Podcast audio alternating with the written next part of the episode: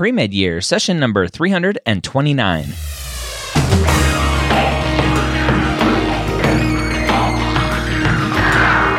Hello, and welcome to the Pre Med Years, where we believe that collaboration, not competition, is key to your success. I'm your host, Dr. Ryan Gray, and in this podcast, we share with you stories, encouragement, and information that you need to know to help guide you on your path to becoming a physician.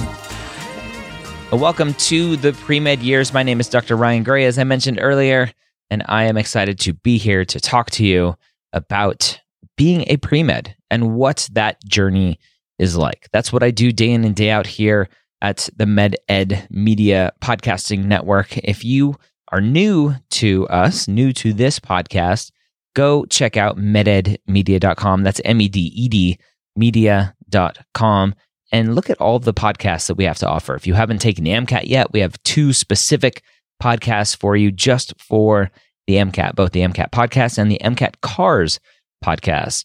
If you're looking at some motivation about different specialties out there, we have specialty stories. If you're a non traditional student, we have the old Premeds podcast and so much more. Again, that's mededmedia.com. This week, I have a different episode for you. As I'm recording this, it's the beginning ish of March, and I just got back from the AMSA convention, the 2019 AMSA convention, where I was able to speak to an awesome crowd of pre med students about being pre med and the journey to medical school. The title of the talk was Pre Med 101. And I used that time to really just encourage students to be themselves, that you don't have to be perfect. I, busted a bunch of, of pre med myths and so much more. And so I was able to record that session. And so the sound will be a little bit different than what you're used to if you're used to listening to this podcast, but hopefully it is still good for you to listen to. I know there's a lot of great advice in here. I got a ton of great feedback after the talk. So hopefully this one will give you a little bit of motivation to continue waking up every day happy to be a pre med and encouraged and motivated to continue on to medical school and beyond. Learn how to put your best foot forward, how to consider a variety of angles, and how to anticipate what will happen during the crucial conversations that stand between you and medical school. Explore how you will be evaluated, what interviewers expect, and what you can do to make sure you are a standout. So we have the famous and the best doctor in the world, Dr. Gray. Give it up, guys. Woo!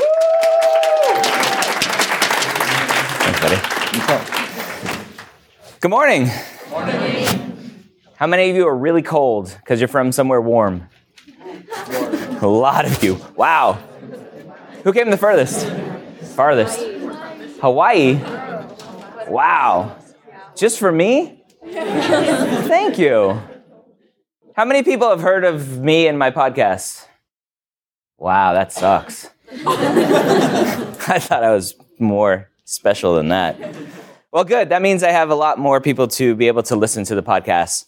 So if you want to record, record. I don't care. I don't have any secrets. I'm not going to tell you anything secret. So if you want to listen, if you want to record, uh, rather, record away. Who here is applying to medical school this coming June? May, June. Okay. Next year? Two years? Four years? Three years? Anybody else? All right. I miss anybody. Not applying to medical school and just wants to hang out with me.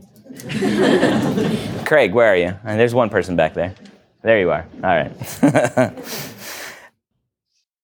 How many people have been told in your freshman chemistry class, biology class, look to your left, look to your right. Only one of you can be a doctor. How awesome is that? You're freshman on campus, raring to go, ready to learn. I'm going to be a doctor. I'm going to go to medical school. I'm going to make my family proud. And here's this professor saying, I can't do it. Or if I can, then that person sitting next to me on either side, I'm going to have to beat them up to get there. I want to take my time today to talk about how that's a bunch of baloney. That all of you can get into medical school if you put in the work, even if you fail a class, even if you struggle with the MCAT, or when you struggle with the MCAT, because the MCAT sucks. Who's taking the MCAT? Sucks, right? Yeah, it's not fun. Not fun. So, let's start off with some common myths about going to medical school. Myth number one, I mentioned a little bit already. You can fail a class and still get into medical school. You don't have to be perfect to get accepted to medical school. I hear from way too many students or non students at the point they're contacting me who didn't do well in one class, organic chemistry typically, and either themselves thought or they were told by an advisor, you should pick a different career. If you can't handle organic chemistry, if you got a C in organic chemistry, then medical school is not right for you. Has anybody had a friend who's like, oh yeah, that happened to my friend? That happened to me. It sucks. And it's not true. Not true at all. I was going to have somebody on my podcast, the pre med years, who had 16 F's in her undergrad. Five withdrawals, I think. More F's than withdrawals. It's not very good. Who got into medical school this year? She was going to come on the podcast, but then had some other personal issues and didn't want to to come out public with it.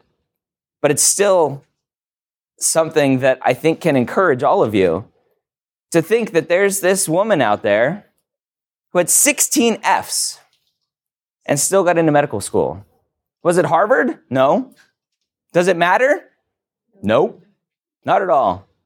Now, there are some of you who are like Harvard or bust. That's all. Harvard or bust. I got an email this morning from a student who got into Harvard, WashU, and Vandy. Now she's freaking out. And USUHS, the military medical school. She's freaking out, doesn't know which one to go to. Oh, and UVA. And she's like, I, I don't know which one to go to. Right? So, no matter where you are, 16 F's, getting into one school, amazing grades, amazing stats, getting into five amazing schools, there's still struggles for everybody. It's all relative. So, if you are going through this process and you have a terrible semester, if you have a terrible year, if this is what you want to do, fix it, move forward, course correct, as I, I like to talk about, and figure out how to improve the next semester, the next class, the next year. It may mean for some of you that you have to take a little bit of extra time. You may have to do what's called a post bac. After you graduate, you take more classes. You may have to do that. And again, if that's what you need to do to fulfill this dream of becoming a physician, to enter a career that most physicians are burnt out of, then that's what you need to do. Being a doctor is hard. Being a pre-med's hard. Being a medical student's hard. Every step along this journey is really hard, but it's rewarding if this is what you know you're supposed to be doing. So, you don't have to be perfect. Okay? Who here thinks that there's a checklist to get into medical school? I gotta have good grades, I gotta have a good MCAT score, I gotta have shadowing, I gotta have volunteering, I gotta, I gotta, gotta, gotta, gotta or else I'm not to get in. Oh, yeah. Oh, yeah. It's true, but it's not. One of the biggest questions I always get is Dr. Gray, do you have to do research to get into medical school? No, you don't. But when you look at the stats, schools put out information that shows that it's like 90 plus percent of students do research and only 70% do clinical experience. Like, how does that work? You want to be a doctor and you're not getting clinical experience, but you're doing research? Well, it's because you're checking boxes and doing all this stuff. And it's all self reported data, so it's not the best data. You don't have to do research. Here are things that you do have to do. You have to prove to yourself that you want to be around sick people. You want to be around somebody who's going to poop on you, pee on you, puke on you, spray whatever bodily fluids at you from whatever orifices they have that they came out with or that we created as surgeons and doctors. Taking care of your grandma Gertrude is fun. It's endearing. It's what you do. She's family. Taking care of someone else's grandma Gertrude when the family's yelling at you, mad at you, not so much fun. And so, if you are going through this process because Grey's Anatomy is awesome and you want to be McDreamy or Meredith, I, my name Dr. Gray, my wife, also a physician. We met in medical school. She's like, I get asked all the time, Are you related to Meredith? She's like, You know that's fake, right? that's a TV show. That's kind of a fun name. What you have to do through this process is not check off all the boxes. You have to prove to yourself that this is what you want to do. And to do that, yes, you need shadowing because you need to experience what a day in the life of a physician is. Anybody in healthcare now? Nurses, PAs, NPs? Get asked all the time, I'm a nurse. Do I have to shadow? Yes, yes, you do. But I work side by side with doctors all day long. Yes, you work side by side with them in that one setting. Guess what they're doing when they're leaving that setting? They're on the phone, they're at the computer, they're arguing with insurance companies. Are you going to enjoy doing that? There was a study out of Hopkins, I think, looking at resident hours. How much time residents spent with patients? What percentage of time do you think residents spent with patients in the hospital? 15, 20, 90. Oh, oh, so sweet. I think it was 11. 11%. It's disgusting. What are they doing? Well, they're charting, writing notes upon notes upon notes upon notes. They're talking to other physicians, doing doctor things, right? Talking to other physicians, talking to physical therapists and occupational therapists and social workers, and going to meetings and, and grand rounds that, that residents have to go to. So a lot of it is interesting, fun stuff, but only 11% was direct patient care. And so shadowing in a variety of settings, in the hospital, in an outpatient setting, will help you experience what the physicians are doing day in and day out. It's not all glamorous. It's not saving lives all day long, CPR all day long, being thanked all day long. You know how many times I read in a personal statement, oh, it's just so amazing. The patients thank the doctor, and I want to do that too. Like, you're in for a rude awakening when the majority of patients out there are annoyed by you, are mad at you, resent you because they think it's you that's causing health insurance prices to skyrocket when in actuality, the reimbursement rates for doctors are going down, so doctors are getting paid less. So we have to do more to get paid the same amount. And it's all our fault. And so, what may have been in the past, where doctors were put up on a pedestal, is not true anymore. Being a physician is an amazing career. But I don't want you to go into this thinking that it's more glamorous than what it is.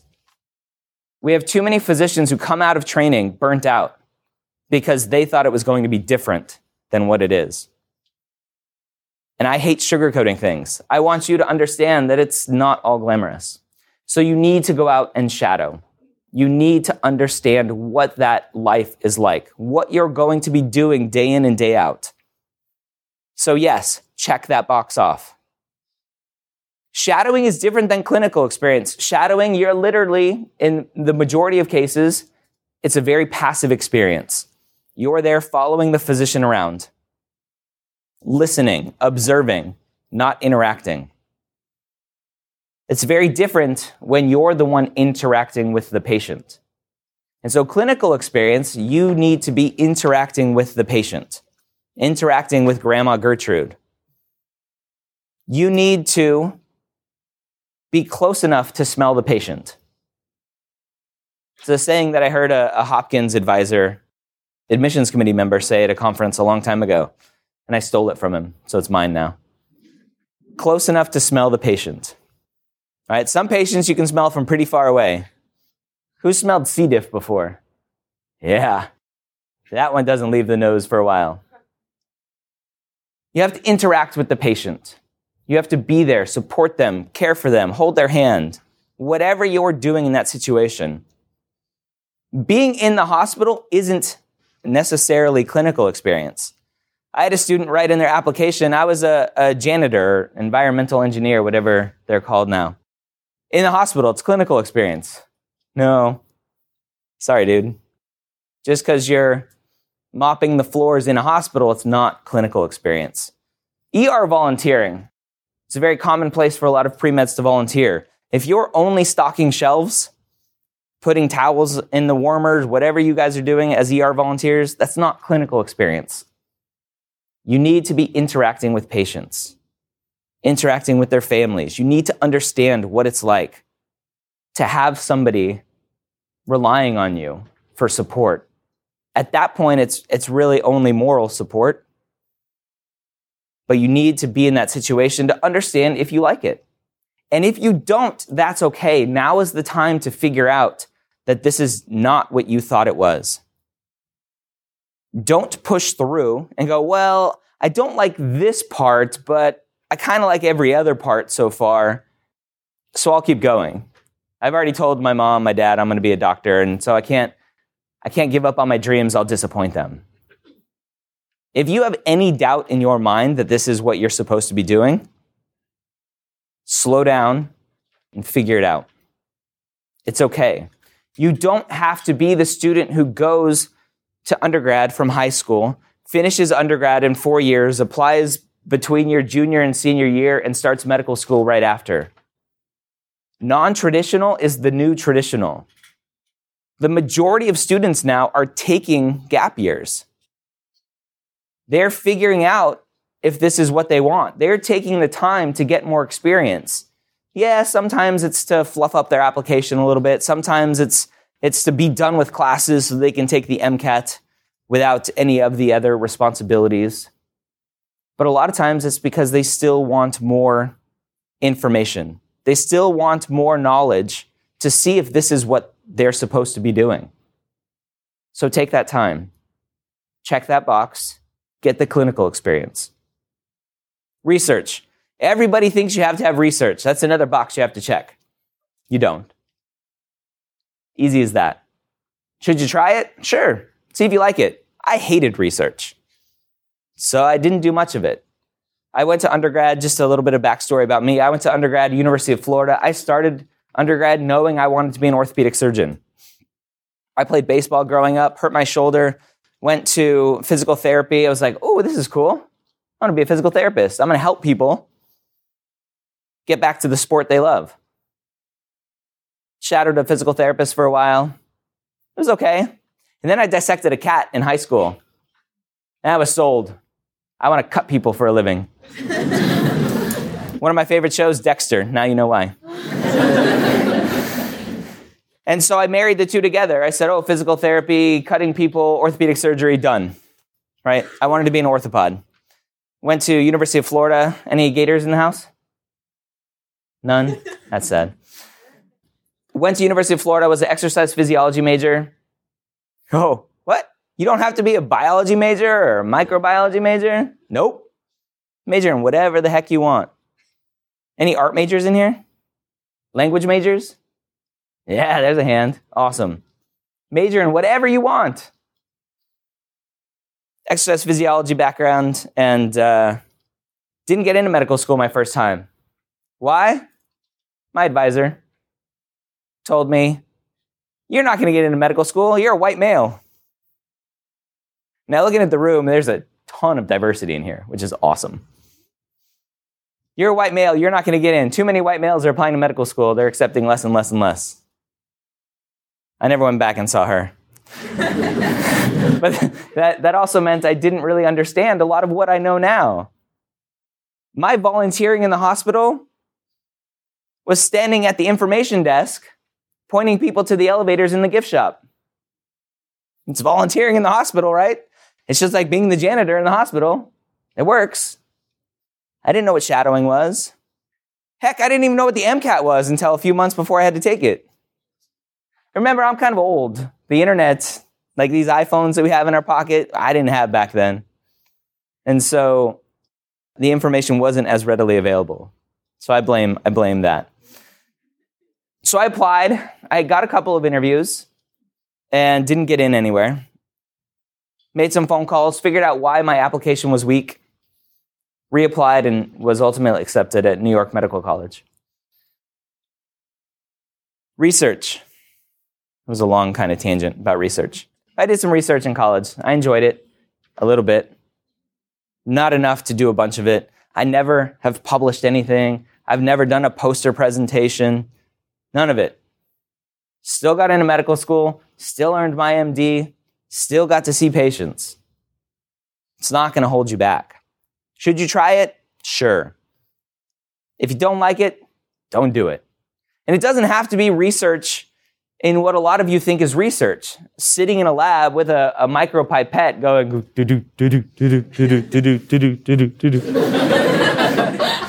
right? You can do clinical research. You can find a physician to shadow and ask if they're doing any sort of clinical research. Are they studying their patient population? That's research. Anywhere where you are testing a hypothesis using this scientific method, that's research. I had a student who was a geologist, studied rocks. How boring is that? Doesn't move. Got into medical school. That was her research, listed as research in her, her application. No other research. You don't need research. It doesn't have to be clinical. Ultimately, at the end of the day, what I hope you take away from my talk, you don't have to be perfect. You don't have to check the boxes. You don't have to do everything that you think you have to do that the admissions committees want you to do. They want you to be you. They want you to enjoy who you are and enjoy everything that you are doing. Because ultimately, you are going to be one person in a class of 100 or 200 or 600 if you go to the Caribbean. They have big classes down there. And you, as an individual, will add your diversity, your background, your experiences to that class. They are building a class, a community of students. They are not looking for perfect 4.0, 528 MCAT students. They are looking for people who have diverse experiences. Right, Samantha sitting up here heard me talk in Colorado last year. She was told, Oh, you love soccer. You should stop doing that to make time for clinical experience and other stuff that, that medical schools want more. And I said, Baloney. If you love soccer, keep playing soccer, keep coaching soccer. Guess what coaches are? They're leaders, they're teachers. The experiences that you'll gain from the activities that you want to do and the passion that you will have doing it and the passion that will come out in your extracurriculars in your personal statement in your interviews will far exceed anything if you're doing it just because you think you have to do it. There's nothing you have to do. Can you get into medical school without clinical experience? Absolutely. Can you get into medical school without any shadowing? Absolutely. Can you get into medical school without research? Absolutely. Should you do some of them? Yes. Because you need to prove to yourself that this is what you want to do, and that's how you do it. I talked to a student a couple months ago, uh, maybe two months ago now. Later on in the application cycle, hadn't had any interviews, Looked at her application 3.91 GPA, 519 MCAT score, right? 95, 98 percentile MCAT score, zero interviews. Zero. Because in her personal statement and in her extracurriculars, she couldn't vocalize why she wanted to be a physician. she hadn't shadowed. She didn't get any clinical experience. And it's not because her lack of shadowing and her lack of clinical experience, it's not because of those things that she didn't get any interviews. It's because she lacked those things that she couldn't verbalize or write why it is that she wanted to be a physician. It was all theoretical to her. Maybe mom was a doctor, dad was a doctor. She really liked Scrubs or Grey's Anatomy or House or whatever the show of the day is for medicine. They're all fake, by the way. Scrubs is probably one of the best ones. You have to understand why you are doing this. And to do that, you need to put yourself around doctors, you need to put yourself around patients.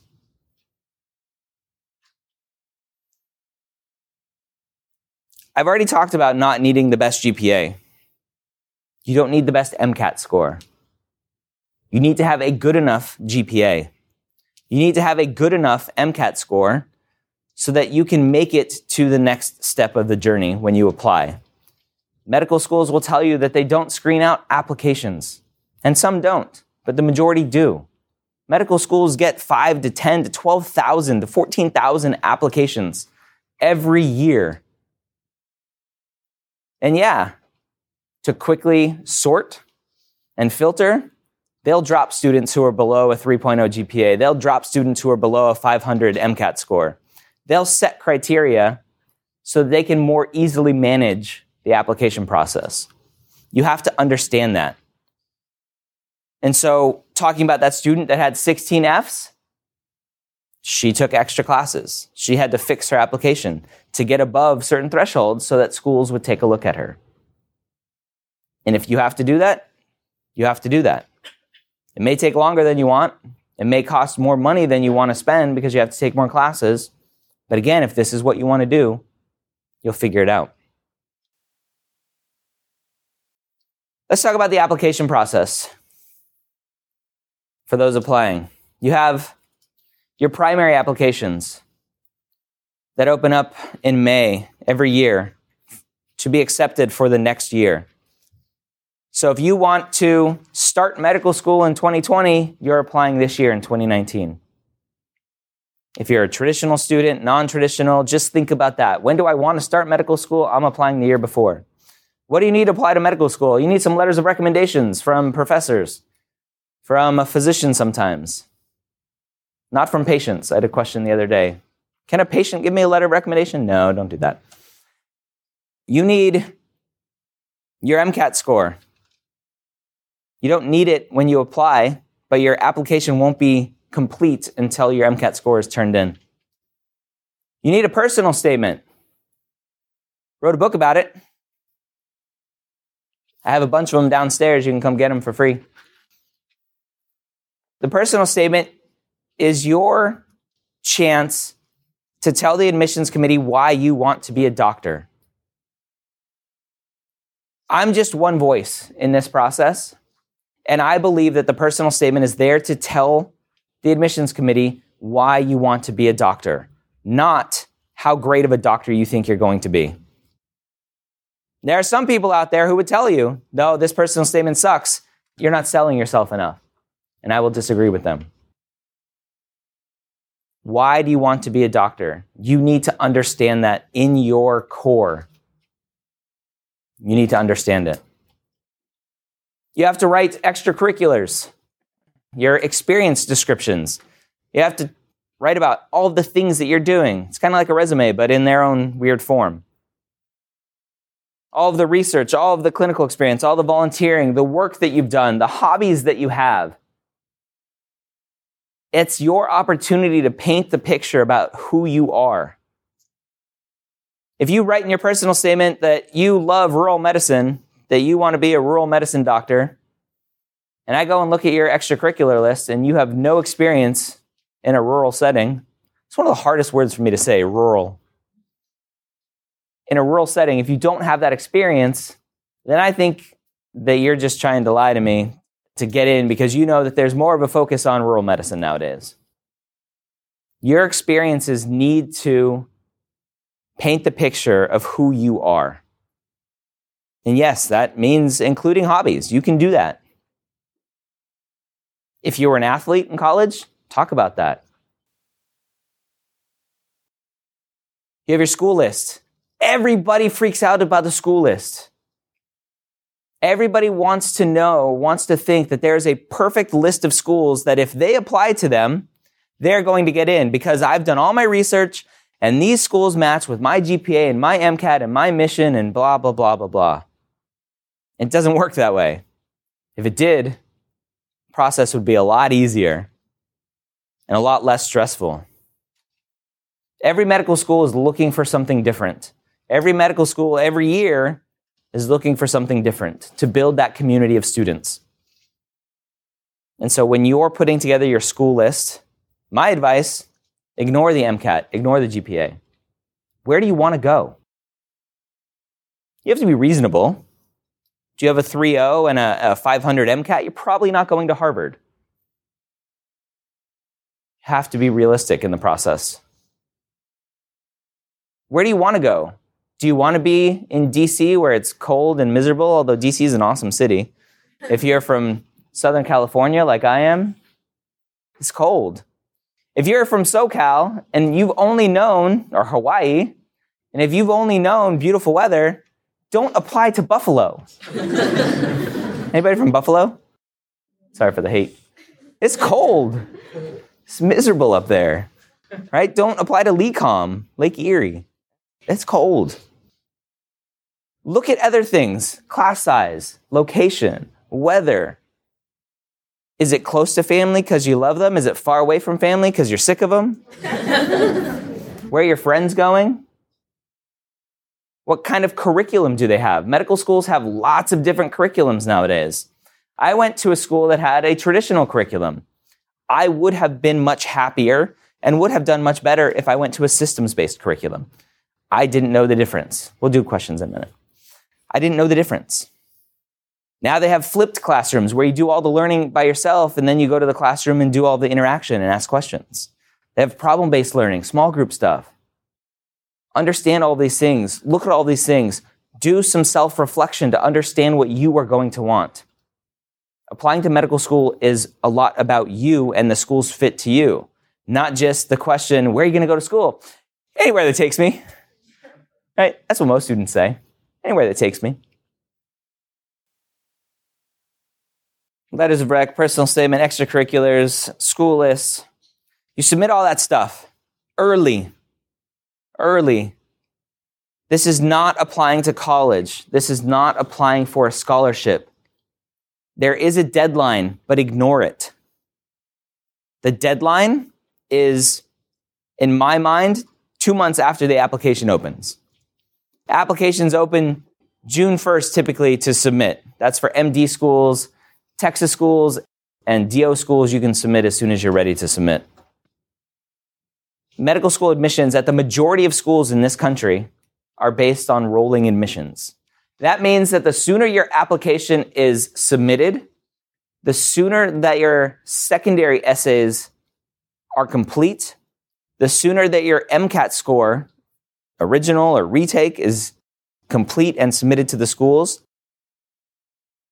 then the sooner your application is reviewed, the sooner you're invited for an interview and the sooner you get an acceptance. Every day that passes, more students are being verified in the application system. Every day that passes, interview invites are being sent out. Medical schools only have a limit, limited number of days that they interview students. They only have a limited number of people that they can interview each day. It is a precious resource that goes away every day. And every day that you don't submit your application is a day where there are more students in the application cycle and less opportunities for interviews. It sucks, but it's the reality. I once heard, I think it was a YouTube video I was watching, an NIH professor talking to a bunch of pre med students, and I loved his analogy. He said, applying to medical school is your first medical school test. It's your first test, and it's an open book test. You know everything that's on the test. You know that you have to write a personal statement. You know that you need letters of recommendations. You know that you have to take the MCAT. You know that you have your extracurriculars that you have to write. You know that there are secondary essays that you're going to be writing. And if you are submitting your application in September, in October, you have failed your first medical school test. All you're doing is telling the medical schools that you can't prioritize your time, that you can't organize, or that you're just not motivated enough to figure it out. Whatever the reason is, if you're applying late to medical school, you deserve not to get in. Can you get in applying the last day? Sure, it happens. Those students are amazing applicants, though, or have something that just stands out above and beyond everything else. TMDSAS comes out with stats that show that, oh, it's like 85% of students who get interviews apply by July. You have to apply early. And just being here, just trying to understand this process, listening to me, because I know everything, you're way ahead of the game. Because there are so many students who don't come to conferences, who don't listen to podcasts, who go at it alone, thinking, oh, I'm a great student. I got into my top choice college. I'm going to get into my top choice medical school. It's just, it's the same thing. And it's not. And it shouldn't be. It should be hard. Right? The saying, if it was easy, everybody would do it. I don't want it to be easy. I want it to be hard. I want to make sure that you're in this for the right reasons. So you submit your applications. Then the worst part of the process comes. You wait. And you wait, and you wait, and you wait. And you finally get that email that says, Congratulations, you've been invited for an interview. Select your day. And then you freak out. Because you're like, uh oh, I, sh- I guess I should start preparing for my interviews. You should hopefully be doing that in the interim, having the confidence that you're going to get interviews. And so start that, that interview process early. Meet with your advisors. Do mock interviews if they hopefully offer them. And prepare. Interviewing is a skill that you can learn. So you need to practice it. Guess what? Wrote a book about it. Got lots of those ones downstairs too.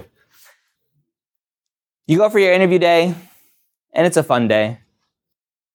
You're there having fun. They want to just take care of you, learn who you are, make sure you're not a serial killer, that you have some ability to communicate, see who you are off of paper, outside of your application. And then you get that acceptance. I remember when I got my acceptance, for some reason, again, remember this was 2004. So still pretty early on, the internet's still kind of ramping up. So I got a letter in the mail. It went to my mom's house in Colorado, and I was in Boston.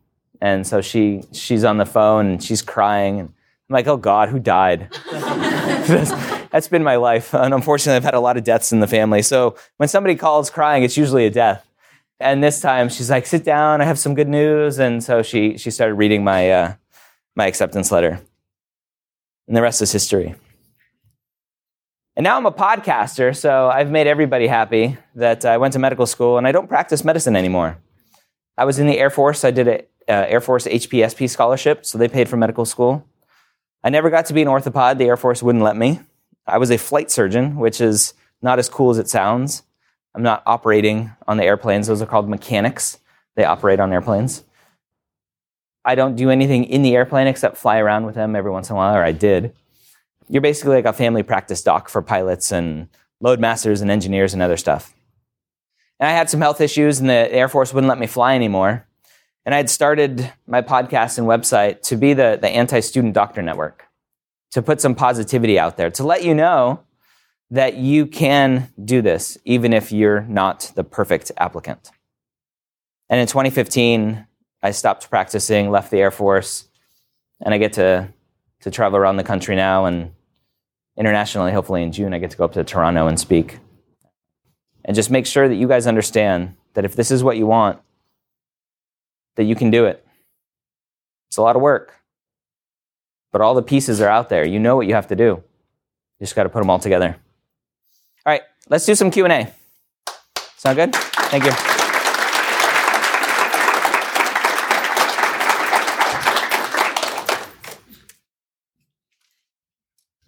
You want to run the mic? All right, well, that's pretty loud. Honestly, I'm going to skip out on the microphone. No, no, no, use the mic, please. Use the mic? Yeah. Okay. Just hold it First further away. off, Uh, I want to say thank you for coming out. You're Yeah. one of the few established physicians that really takes the time to guide us pre-meds. You know, you see a lot of physicians really, you know, emphasizing, you know, uh, teaching the residents and the medical students. But I want to thank you for always guiding us pre-meds. Yeah. Um, so you mentioned letter of recommendations briefly. Mhm. How do you approach, or how would you recommend we approach that? Some people talk about obviously even writing a rough draft, maybe coming with a cover letter. Mhm. You know, there's a lot of different approaches. How would you uh, recommend that for us? So, number one, you have to ask, right? So, ask who you're going to get a letter from. And if you're early on in this process, I like to set expectations. When you go into your physics class or your biochemistry class and you're like, I've heard this professor writes pretty good letters of recommendations, right? RateMyProfessor.com says he or she's awesome. Set that expectation at the beginning of the class. Meet with your professor early on and say, hey, Professor Jane, I'm a pre med student. I'm looking forward to your class. I'm hoping at the end of the semester I do well enough and we uh, have a relationship that I can ask you for a letter of recommendation. And that professor will then hopefully give you some expectations and say, here's what I expect from you if you want a really good letter of recommendation from me. That way you know what's going to happen. That way you, you know that at the end of the semester, hopefully you've done everything that professor wants and you'll get a good letter of recommendation. Instead of after class, after the semester, going, surprise, I need something from you. I want something from you. Okay, so set that expectation. I'm not a fan of doing a lot of work before you know what they want. So ask first. Don't delay asking so that you can perfect your resume, your CV, your whatever, your personal statement. Ask. If they then say, I would love to write one for you, can you get me a draft of your personal statement? Then say, sure. Let me get back to you. Okay? And just, just see what they want. Because every professor is going to be different. There are going to be professors who are like, yeah, great. Write me a draft and give it to me, and then I'll tweak it and sign it. Technically, it's against the rules, but a lot of professors do that. And so you have to weigh do I break the rules a little bit because I need this letter, or do I go and find another professor? That's up to you.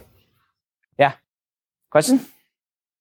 Uh, thank you again for spending your time here with us today. Um, Yeah. My question is, you talked a little bit on curriculum and Yeah. how you felt that you could have benefited from a different style of curriculum while you were in med school. Is there anything outside of the academic arena that you felt you could have better benefited from, or that your school could have offered to you? Such as, like, all of us here were obviously involved with AMSA, and me personally, I felt that that's helped me in my pre-med career, not only with the support system, but just more friends, but me directed in what I should stay um, passionate about while applying to med school. Is there anything that you thought you were missed out on that we should probably encourage more as we continue in our undergrad careers? I think the fact that you're all here and all part of AMSA is already a step in the right direction because you're all collaborating together. If you listen to my podcasts, in the first 30 seconds, I say that collaboration, not competition, is key to your success. And I wholeheartedly believe it. I agree that you should, or I believe that you should all form study groups and all help each other where one person is weak, another is strong. Form those groups. You helping your classmate is not going to hurt your chances of getting into medical school. And so I think if you focus on building that collaboration, building the community of students who you can be around in undergrad and in medical school, then you're already successful. I don't think there's anything that the medical school per se could have done to help me more. It's just understanding who I am and, and surrounding myself with other people. Yeah. Um, my question is, what would be um, some of the um, strongest points that you have statements?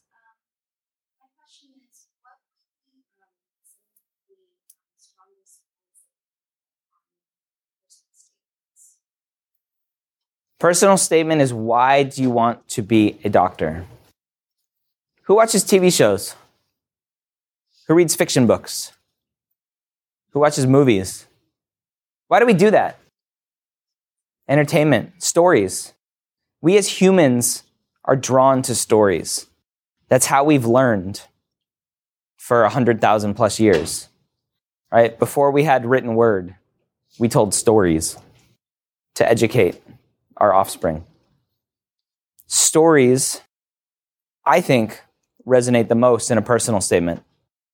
Show the reader. This is very basic writing advice. If you Google show versus tell, that's writing 101. Show the reader what's going on. Don't tell them what's going on. Show the reader what it was like to be there for a patient. And one of the biggest things that students miss out on is reflecting on the experience in their personal statement. Okay, so you told me what you did, or maybe you showed me what you did. but You didn't tell me why it's important to your journey, why it's important to you wanting to be a physician. And if I don't know why you want to be a physician, I'm less inclined to invite you for an interview.